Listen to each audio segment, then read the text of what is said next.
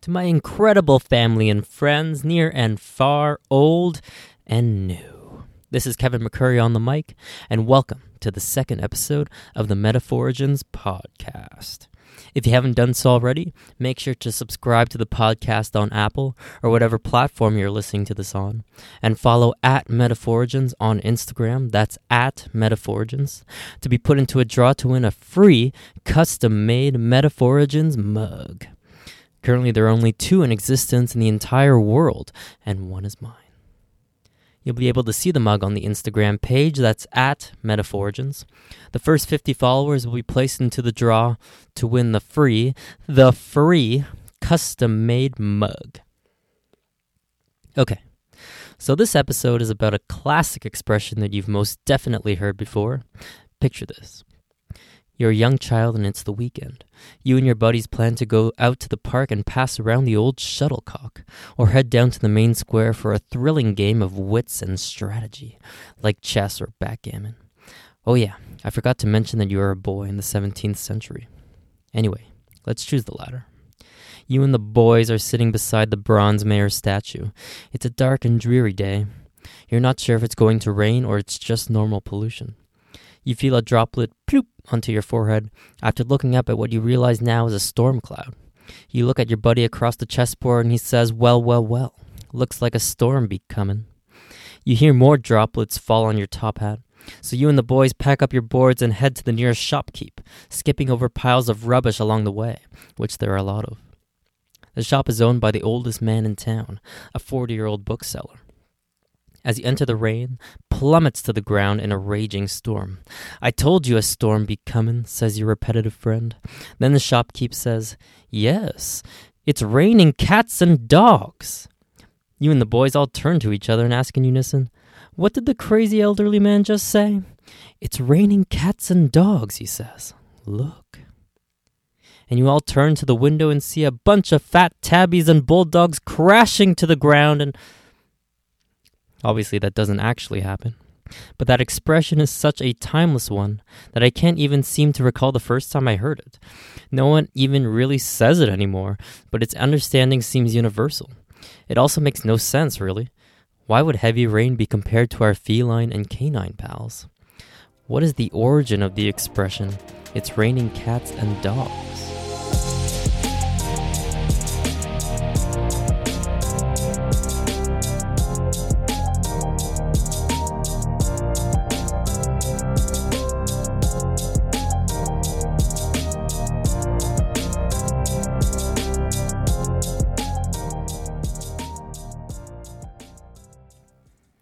Most of this information was obtained from sources like the U.S. Library of Congress and the Oxford University Press. All articles will be mentioned in the description. The odd thing about this expression, and something I should mention from the get go, is that no one really knows its origin. Most sources say it originates from England during the 1600s. The same sources suggest that it may have originated from Spain, Greece, or even Norse mythology. And the story behind it also varies. One thing that was agreed upon was that it has no relation to the actual phenomenon of raining animals. These incidences were recorded in multiple places around the world, like Singapore, Sweden, and Italy, which have been theorized to occur due to tornadoes or waterspouts during heavy rain. But let's go back to our example in the 17th century. It was first recorded by a British poet named Henry Vaughan within his collection of work Olor Iscanus, where he suggested that a roof was so secure it would protect against dogs and cats rained in shower. In the following year, an English playwright by the name of Richard Brome wrote in a comedy titled City Wit that it shall rain dogs and polecats. Polecats are not cats, but related to weasels which were common in Britain through the end of the 19th century. At this time, polecats were a nuisance, preying on chickens in poultry farms. They were completely eliminated from England but migrated to Wales and surrounding European nations. Then, in 1738, a man by the name of Jonathan Swift published a collection of fictional conversations with upper class citizens. He was a satirist, essayist, poet, cleric, and a political pamphleteer for the Whig and Tory parties of Britain. It was a profession at that time to hand out informative pamphlets for political parties, which are now usually volunteer roles. Anyway, one of his characters of his complete collection of genteel and ingenious conversation mentions he is afraid that it will rain cats and dogs. Swift also alluded to the idiom in a poem called City Shower, describing how floods from torrential rainfall left dead animals on the streets. There were a lot of stray animals during this period, roaming cities piled with garbage due to the lack of waste removal and sanitary systems. Other similar phrases were used during this time. It's raining pitchforks, it's raining stair rods. These expressions were recorded by other British writers, but did not leave an impression on readers as much as Swift's phrase did, and just never caught on. This, I think, is a neat example as to how powerful a particular expression could be over less imaginative language. Etymologists, those whose career is to study the origin of words, freaking awesome by the way, have suggested other theories on its origin.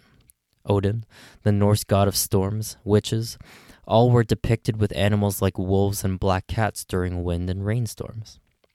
The expression may have also come from the Greek expression katadoxa, meaning contrary to experience or belief. Like, hey man, you will not believe how hard it's raining outside. Also borrowed from Greek was the Old English word katadupe, or katadupa in Latin, meaning waterfall. Like, hey man, it's raining so hard, it's like a waterfall outside, except like all over the place. There's even a fake theory for the origin of this expression. Circulated in an email chain back in 1999 was the explanation that stray animals would crawl into thatched roofs, or roofs built by some sort of vegetation, to seek shelter during storms and be washed away due to the heavy rain. This has been debunked since these slanted roofs were meant to keep rain from entering the building, and would only make sense if the animals were on the outside of the roof. No species of animal that has survived the test of natural selection would make this mistake. And that settles it then. Many plausible theories to which we have no consensus on. Not so fast.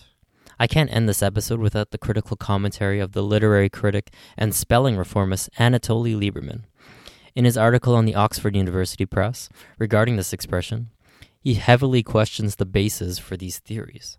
Let's start with Norse mythology. Odin is not the god of storms. He is associated to many things like wisdom, healing, death, war, battle, even poetry, but not storms. That association goes to Thor. Cat's association with witches have nothing to do with storms. Also, it would have to be a combination of the two very different ideas to create the phrase, as one would only reference dogs and the other would only reference cats. Then we get to the Greek origins, katadoxa and katadupe. Neither translated into English in a similar sounding manner, and therefore is likely not the origin of reference for the English idiom. He gets to Jonathan Swift and mentions that he may have knew the phrase before he mentions it in his literary works, though it is difficult to rule him out as one who coined and popularized the phrase. He makes no mention of the other English artists, Richard Brome and Henry Vaughan. At the end, Liberman notes the work of Eni Toke, who, in his 1918 work Notes and Queries, mentions a sentence by an English writer named G. Harvey that says, Instead of thunderbolts, shooteth nothing but dog bolts or cat bolts. These dog bolts and cat bolts were actual terms for iron bolts securing doors, gates, and pieces of timber. Disregarding if this was one of the oldest puns ever recorded, people could have compared heavy precipitation to the fall of iron bolts from the sky, as evidence to the use of the word thunderbolts preceding the two words. If you take the full version of the idiom, which was, it's raining cats, dogs, and pitchforks, perhaps these metallic instruments were the true meaning, and the original phrase was, it's raining cat bolts, dog bolts, and pitchforks, before being shortened to what it is today. And that, everyone, is what seems to be the most credible origin story to It's Raining Cats and Dogs. A long, windy road of theories and debunked myths, but we got there, and we're better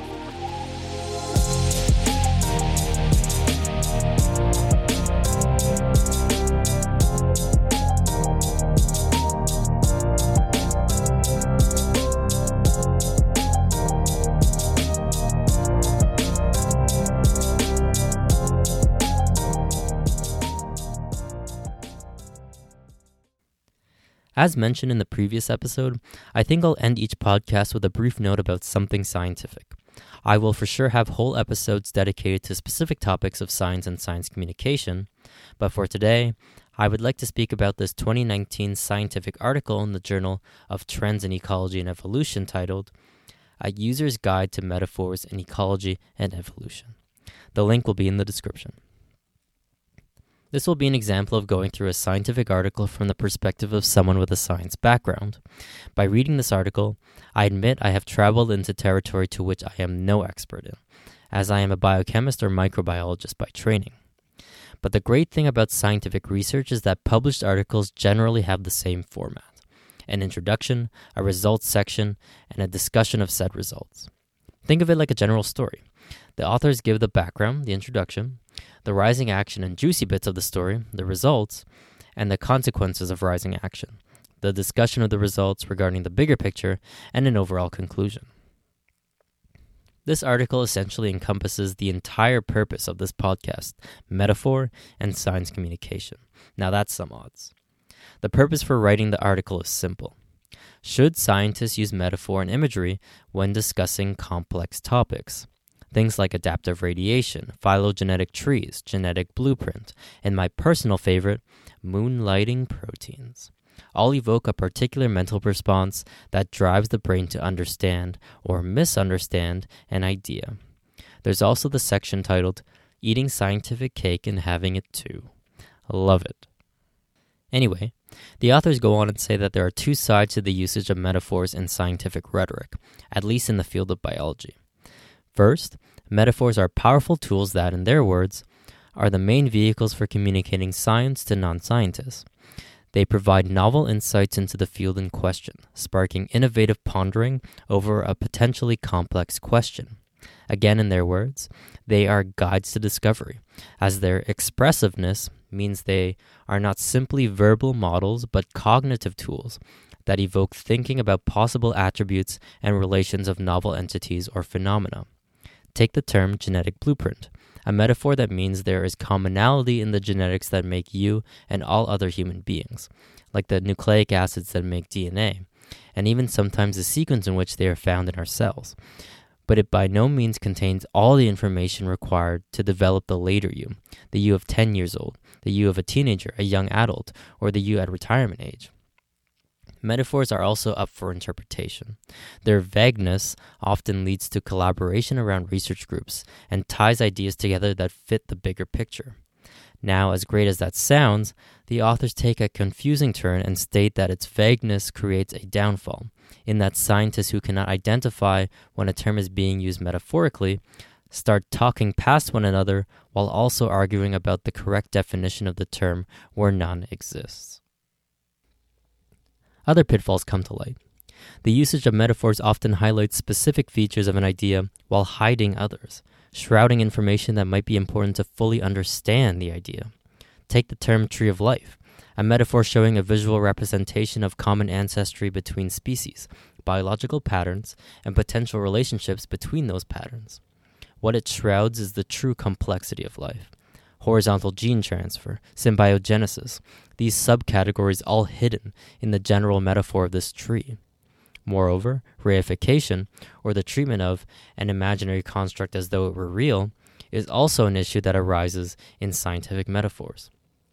Without realizing that a metaphor is simply a way of describing nature rather than a quantifiable value, scientists misrepresent the power of a good scientific metaphor. So, what do we do? Do we get rid of metaphor in scientific language and be as clear and direct as possible? Do we only use metaphor when speaking to non scientists, helping the public manifest a general idea of the topic in question? From my perspective, it seems that the gains of using metaphor in scientific language greatly outweigh the costs. Metaphors are simpler, innovative, and most importantly, relatable. Although the public might not understand the structure of DNA, it is useful to describe it as a twisting ladder, and further allude to the real term of a double helix. Sure, you hide the components of the rungs, which are the nucleic acids bound together by a certain number of hydrogen bonds, while the side rails are the sugar phosphate backbones of the molecule. Why is it twisted? Well, you've given the listener enough information so that if they are, are interested, which they must be if they have further questions, they can collect more information based on your metaphor. I've realized that at times, despite how interesting nature itself is, the way science has described it has stripped the notion of all interesting value. And in the end, are scientists not conducting fascinating research about a larger idea that captivates government, industry, and public personnel alike, framing discourse to better our society? Just think about it. For those who want to read the article, I will have a link to the paper in the description. Thanks for listening to this episode of Metaphorigins. Remember to subscribe for more episodes and to follow the podcast on Instagram to be entered into the draw for that beautiful custom made mug. Until next time, stay skeptical but curious.